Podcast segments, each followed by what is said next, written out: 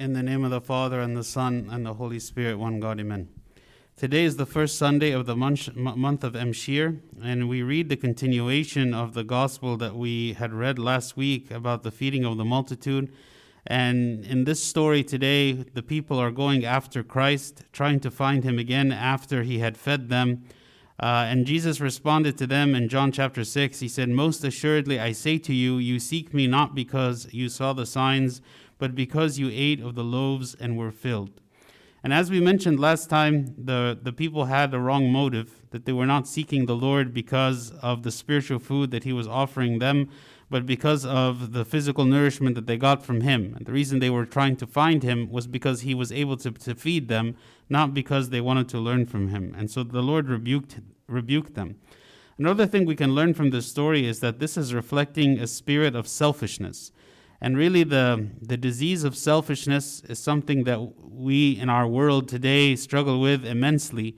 That everyone is looking after their own interests, everyone is thinking about themselves.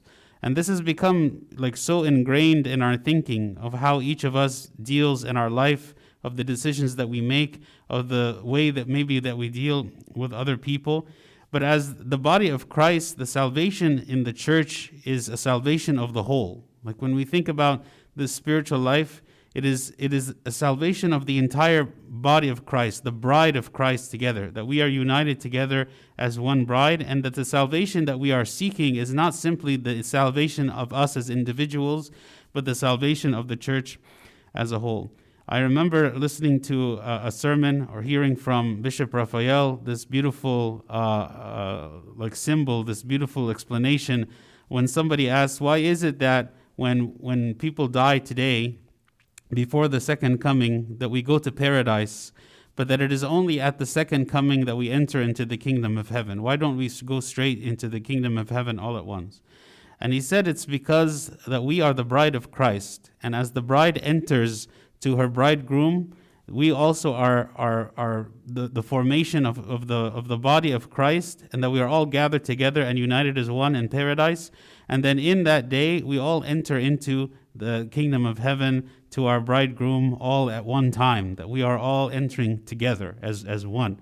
So, this idea of uh, selfishness that we suffer from in the world is something that is um, that is uh, you know against the spirit of God. That it is against the spirit of salvation.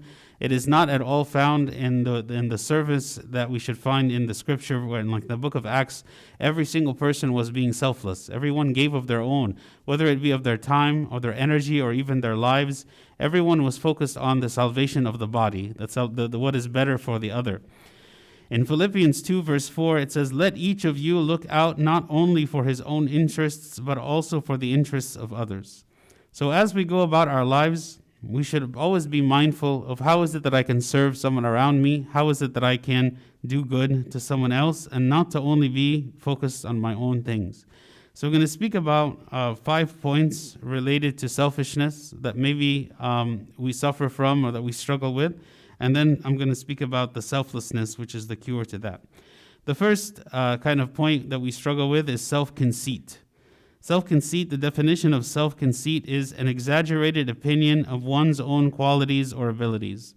Sometimes we believe ourselves to be correct and right, and we believe ourselves to be knowledgeable and wise, that even in the face of other people's opinions or other people that are telling us that maybe the decisions we are making are not the right ones, that we believe ourselves always to be right. It's an exaggerated opinion of myself, of my decisions, of my qualities, of who I am, of the way that I expect other people to treat me all the time. A perfect example of this in the scripture is Haman. Haman or Haman, he was the man who uh, lived during the time of Queen Esther and he always expected other people to bow down and worship. Maybe not worship as a god, but to bow down like in reverence and respect to him all the time. And it says in Esther chapter 3, it says, when, when Haman saw that Mordecai did not bow or pay homage to him, Haman was filled with wrath. Just because this man Mordecai did not do as all the others and bow down in reverence toward him and respect toward him, that he was filled with this anger. Maybe sometimes we expect from other people that they should treat us with a certain level of respect or they should treat us with a certain level of deference or to make us, you know, to give us a special place of honor or that we see ourselves that we are worthy of this and that when we do not receive it from other people we become angry and upset. Maybe this is reflecting in us a kind of a selfishness. Why is it that I should deserve this treatment? Why is it that I should be treated with respect? If we look at the Lord Christ Himself, the one who was due the greatest honor and the greatest respect and the greatest reverence, look how, how, how He was treated and look how He responded when He was treated that way. Even while He was on the cross, He was forgiving and asking the Father to forgive those people who were crucifying Him. And many of the examples that we have in the history of the church of the most righteous people who died as martyrs. They died not with hatred or anger toward those who were stoning them or to those who were uh, persecuting them or attacking them, but they died with love for them. They didn't believe that they actually deserved any better. What they believed is they wanted to suffer for Christ. This is what they had in their mind. If we really believe that we are made of dust and that we are very low and humble in our spirits, then humility is not going to be reflected only in kind of the fake words that we use that express humility. If I want to know if I'm a humble person, let me look at how I respond when I'm wronged. Let me look at how I respond when maybe someone does not treat me the way that I think I should be treated. That is a reflection of my humility. How is it that I, I that I take it? Do I have this same problem that Haman had here in Esther chapter 3? The second um, characteristic of selfishness that we're going to speak about is the self will. Definition of self will is to be governed by one's own will and not yielding to the wishes of others.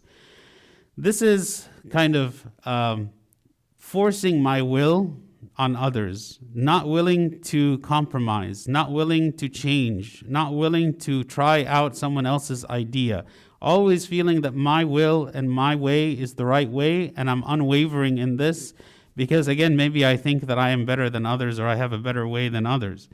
An example of this, like a very strong example, actually, um, when Jonah the prophet was speaking with God, and God was trying to teach him a lesson. This is at the end of the story where Jonah is waiting to see what is going to happen to the people of Nineveh. And uh, God makes this plant to grow so that it gives Jonah shade in the middle of the heat of the day uh, to give comfort to Jonah. But actually, this was part of a lesson that God wanted to teach Jonah. And then God allowed a worm to come and to eat this plant so that it, it died. And so now the shade that it was offering to Jonah was, was no more. And so Jonah became very angry. And so this is part of a lesson that God is trying to teach Jonah. He's trying to teach him, You care so much about this plant that grew in a day and then died. How much more do I care about the Ninevites, right? The Jonah who didn't want the Ninevites to be saved. This was the lesson that God was teaching Jonah. But here, when God is questioning Jonah and he's telling him in Jonah 4, verse 9, he's saying, Is it right for you to be angry about the plant? Like God is rebuking him and God is bringing to his mind that he, his stubbornness and his attitude and his um, lack of compassion on the Ninevites is a problem. And he's explaining to him very gently, right? Without, without harshness, right? God could have been very harsh with Jonah. He's already ran away and went in the wrong direction and, and fled from when God called him to preach. And now, even after he's gone, he's kind of gone against his will and he's, try, he's doing this with a bad attitude and he really doesn't want the Ninevites to be saved. And so God is speaking to Jonah here, saying, Is it right for you to be angry about the plant, about the idea that the plant was, was uh, perished and that it, it died? And this is Jonah's response It is right for me to be angry even to death. Right? What is this reflecting? It is reflecting a self will. It is reflecting that my will, even when I'm speaking to God, is so strong that I'm unwilling to yield. I'm unwilling to give in. I'm unwilling to say, you know what, maybe I'm wrong. This idea of not willing to yield and listening to others and, and, and consenting to the will of others, and especially to God here in this case, is another reflection that maybe I have a problem with selfishness. Maybe I am so attached to my own opinion, to my own will, that I'm unable to let it go. Third uh, characteristic of selfishness is self indulgence.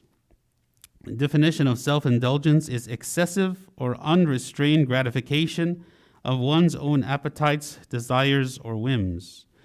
The verse that comes to mind here is in Ecclesiastes 2, verse 10, when King Solomon is saying, Whatever my eyes desired, I did not keep from them.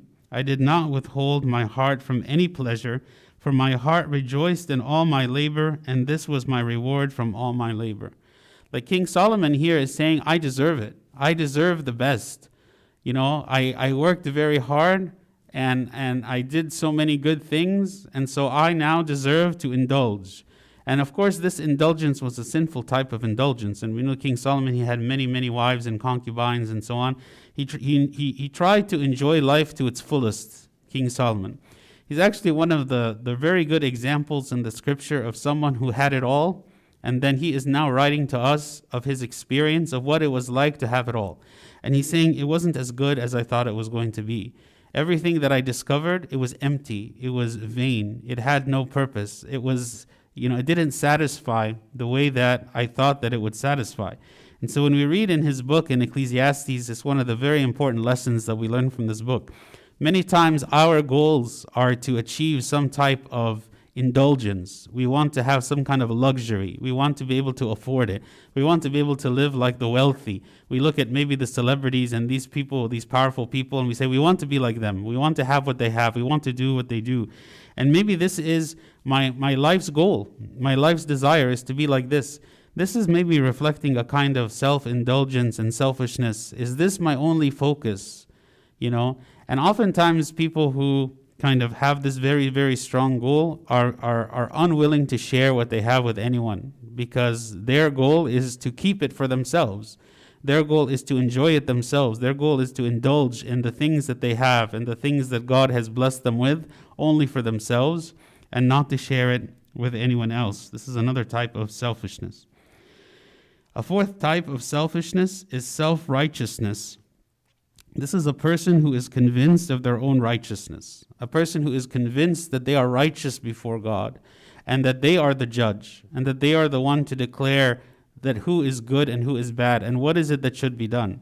The perfect example of this is the Pharisee and the parable of the Pharisee and the tax collector, who both went to pray and yet the Pharisee, it says what? The Pharisee stood and prayed with himself God, I thank you that I am not like other men, extortioners, unjust, adulterers, or even as this tax collector. He stood before God, and instead of being humbled before God and seeing his own sin and seeing his need for God's mercy, all he saw was his own righteousness. He saw all of his good deeds before his eyes, and he felt justified in himself that he deserved salvation, that he deserved reward from God for all that he had done, and looked at the others around him and said, These people are not worthy like I am worthy. These people do not deserve it like I deserve it. And maybe we suffer sometimes from this as well, that we feel like we are good and the people around us are not good. Maybe I, when I go to work, I feel like I am the one who is good. I'm the one who has like the the you know the the the right morality and I'm the one that has the right understanding and I'm the one who is doing the right thing but everyone around me is wrong and is not is not up to the moral level or moral standard that I choose to live by. And maybe it is true that as Christians we are striving to live to a higher moral standard. This is true. But how often do we fail to do that? How often do we slip to do that? How often do we say something we, we know we shouldn't say or think something we know we shouldn't think? And this is the thing with morality is that when God is judging us in terms of his moral law, he says what? It is just the thought itself that is wrong. You know, maybe we see people who are practicing certain actions that we know is wrong, but what about us? Even if we don't practice those actions from the outside, what about my thoughts? What about the way that I think about people? That in itself, maybe from the outside, is hidden. People can't tell that I'm thinking this way. Or maybe me myself, I excuse it because it's just at the level of thoughts. But, but God said, well, even if you hate a person, it is equivalent to murder. Or even if you lust after a person, it is equivalent to adultery in the eyes of God. So we shouldn't think ourselves to be so self righteous. We live our lives according to God's mercy, and we, we believe that we have salvation because He is merciful to us, not because we deserve it, not because we are righteous, not because we have you know come to the church do we deserve salvation. It is only because of God's mercy. The last point or characteristic of selfishness that I'm going to talk about is self satisfaction. This is what a smug satisfaction with oneself or one's positions or achievements. Maybe I become complacent after I have reached a certain level of success. And that success could be either the physical success in life, in terms of financial success, in terms of uh, you know success in my family, success in uh, many different avenues in the world, right? Then maybe when I become uh, kind of at a certain level, I feel like very satisfied with myself. I am not in need of anything. I don't need anything. I'm complete. I figured it all out. I know how to live. I know what to do. I'm a successful person. Or maybe even in the spiritual life, if I feel like I have excelled in my spiritual life, I've excelled in praying consistently, I've excelled in learning the hymns of the church, I've excelled in serving, I've excelled in, in, in, in mastering many virtues, right? Then maybe I just feel self satisfied and content with where I am, and I don't feel any need to struggle or to strive or to grow and, grow anymore. And I feel like what I have attained so far is sufficient, right? And in Philippians 3, verse 12, St. Paul is saying, Not that I have already attained or am already perfected, but I press on that I may lay hold of that for which Christ Jesus has also laid hold of me. So, St. Paul himself, St. Paul is the man who saw visions of heaven. St. Paul is the man who performed miracles. St. Paul is the man who allowed himself to suffer and traveled the world establishing churches. Okay, this is St. Paul. St. Paul is saying, I have not already attained, right? I have not already, what I have done is not enough. I am not already perfected, but I continue to struggle. I continue to press on. I continue to fight to do more, to grow more, to be sanctified more, to serve more and he is never satisfied. As long as he still had breath, that he was continuing to work and he never stopped even until the very end, right? So, this is another type of selfishness. Whenever we feel content with what we have achieved and I don't need to try more, I don't need to repent more, I don't need to do everything is fine the way it is, right? God does not want us to, to look at ourselves and say everything is fine the way it is. He wants us to, always be growing. He always wants us to serve more, to do more, and not to be content or self satisfied. So, what is then the cure for all of these types of selfishness? We said self conceit, self will, self indulgence, self righteousness, self satisfaction. What is the cure? Well, the cure is selflessness, right? The cure is selflessness. We see many examples of people who were selfless. Someone like Abraham, for instance, when God told him, Leave your home and go travel somewhere else, he said yes. When God told him, Go rise in the morning and, and sacrifice your son on the altar, he said yes. Everything that God told Abraham to do, Abraham submitted his will. More than that, Abraham was also very um, selfless in the way that he dealt with people. For instance, when he and Lot had a disagreement, or their, their, their shepherds had a disagreement, as to you know where they should live and, and the, the flock so they decided to part ways. So abraham even though he was the older and even though he was the one who, who should have had the first choice but instead he told lot choose where you want to live. You choose for yourself and whatever you do not choose i will choose right i want you to have the best place pick for yourself the best place and then i will place, pick whatever place is left over this is extreme humility from Abraham. Abraham was the patriarch. Abraham was the one that was chosen by God to lead the nation of the children of God. And this man tells his nephew, Please pick where you want to live, and I will pick whatever is left over. This is extreme humility. Or someone like the Good Samaritan, for instance. This is someone who's very selfless. He, this Good Samaritan, he was on his way to do something, to have some business, to do something important. And when he saw someone in need on the side of the road, he changed his plans, he stopped what he was doing, and he changed everything in order to go and serve that person and to take care of him. Again, this is expressing selflessness. I'm not only thinking about my own things, but I'm thinking of what is important to the others. In Galatians 2:20, St. Paul says what? I have been crucified with Christ. It is no longer I who live, but Christ lives in me. And the life which I now live in the flesh, I live by faith in the Son of God, who loved me and gave, gave himself for me. This idea of it is no longer I who live, when St. Paul was saying this, he's saying, I've completely submitted myself to Christ, and the life that I live, I live for him. I don't live for myself. I don't live for my will. I don't live for my desires. I don't live for what I want. I have completely given up what I want so that every moment is, is dedicated and consecrated only to God. So, what are some characteristics then of selflessness? The first one is self denial, right? To deny myself. Philippians 2 3, it says, Let nothing be done through selfish ambition or deceit, but in lowliness of mind, let each esteem others better than himself. I am denying myself. Whatever it is that I want, I deny. Whatever it is I want, instead, I choose what another person wants instead of me. If I want to go in one, one way, right, instead I defer to somebody else. I, I give up my life not just for people, but I give up my I give up my life to God. God calls me for a difficult service. God calls me to a service that makes me uncomfortable. God calls me to a service that takes up a lot of my time, maybe more time even than I think I can afford. To, to deny myself means that I accept this to deny myself, saying, God, I will give, give to you what you ask me for because you have asked it, and I will give of myself. It is uncomfortable. Any real service that we offer to God should be, should be uncomfortable. Because if I am offering from what is comfortable, right, then I'm not really struggling and I'm not really giving what is valuable to God. God wants the first fruits, right? God wants the first fruits. In anything that we give to God, in our tithing, for instance, He wants the first fruits. We don't wait until we have earned our money and we spent it on whatever we want, and then if there's any left over, we give it to Him. No, He says, give it to me from the beginning, right? Give it to me, regardless of whether you think you have enough or not, give it to me, right? Give it the first fruits. The first fruits of our time. You know, sometimes we say, you know, I cannot do any kind of service because I'm so busy with work and I'm so busy with my kids and I'm so busy with my spouse and I'm so busy with this and this and this and this. Yes, we're all busy. Okay? We live in a time where everyone is busy.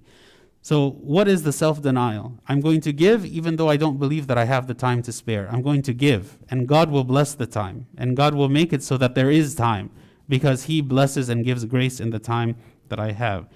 1 Peter 5, verse 6, it says, Therefore, therefore humble yourselves under the mighty hand of God, that He may exalt you in due time. To be humble before God is to deny ourselves, is to see that God's will is, is higher and better than my own, to follow where God leads instead of telling God where I want Him to take me. Second characteristic of selflessness is self control.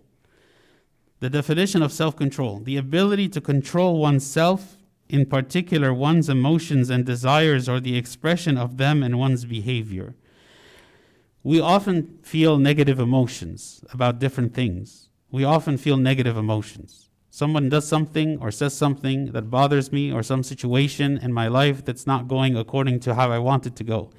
Self control, a part of self control, is learning to control my reactions to these things, learning to control my reactions to people that don't do as I wish, learning to control our reactions to situations that do not go as I wish right? And also learning to control my desires. When my body desires something, my flesh desires something that I know is against the command of God, am I able to contain myself? Am I able to control myself so that I do not fall into sin? Pro- Proverbs 16:32 it says he who is slow to anger is better than the mighty and he who rules his spirit than he who takes a city. The person who is able to rule his spirit to control his reactions, to control his emotions, to control his desires, to control how he what he says and what he does.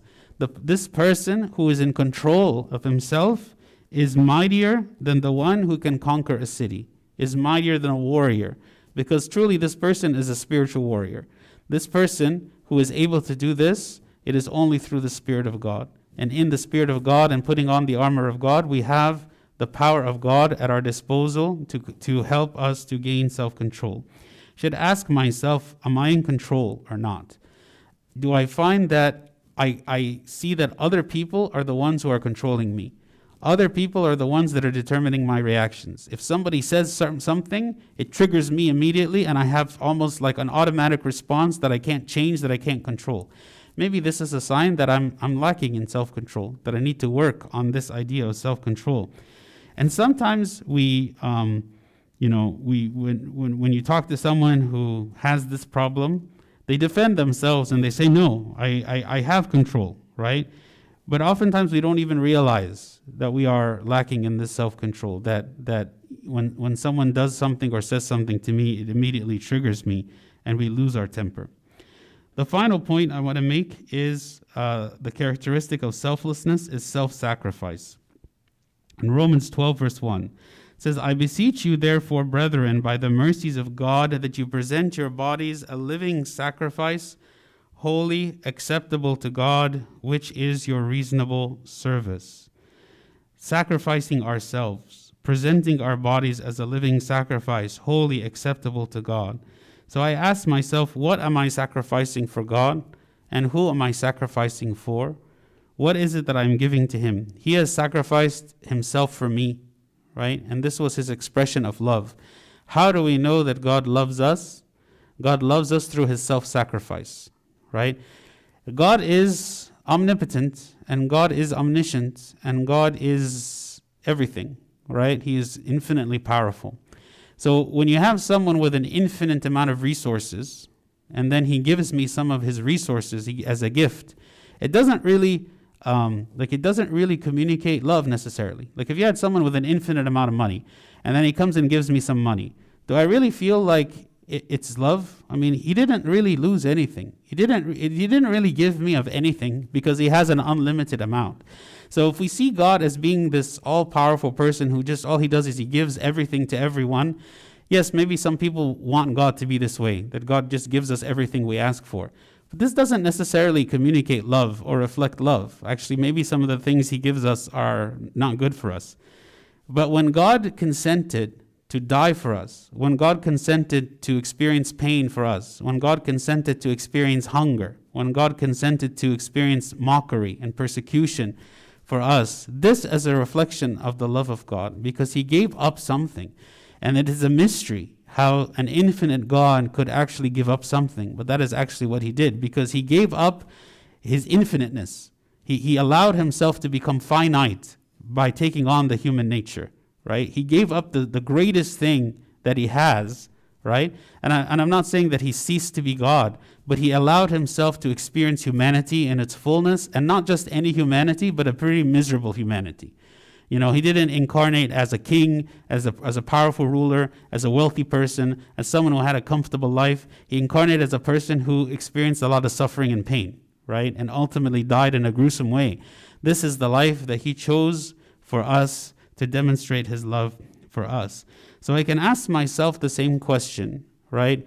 Who is it that God has placed in my life? How is it that God wants me to serve them? How can I sacrifice myself for them? How can I sacrifice myself for God? This is the true um, uh, way of expressing love, right? That I'm giving up something. I'm not giving you of my abundance, I'm giving you of something that is precious to me something that is important to me. This is um, self sacrifice, and this is a way of combating and fighting against selfishness.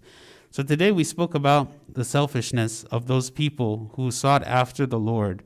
They did not seek after him to serve him. They did not seek after him to learn what is spiritually edifying to them or, or to receive from him what he wanted to offer. They went after him only because he fed them and because they were so mindful of their own desires and of their own hunger that that is all they cared about. And we spoke about how this reflected a kind of selfishness. And we spoke about five different kinds of selfishness and three different kinds of selflessness. So may God teach us how to be selfless and to live our life in a selfless way. Because as I said, salvation is, the, is for the church. Salvation is for us as a whole. And we should be helping one another attain salvation, serving one another, and, and meeting each other's needs instead of only focusing on ourselves. And glory be to God forever. Amen.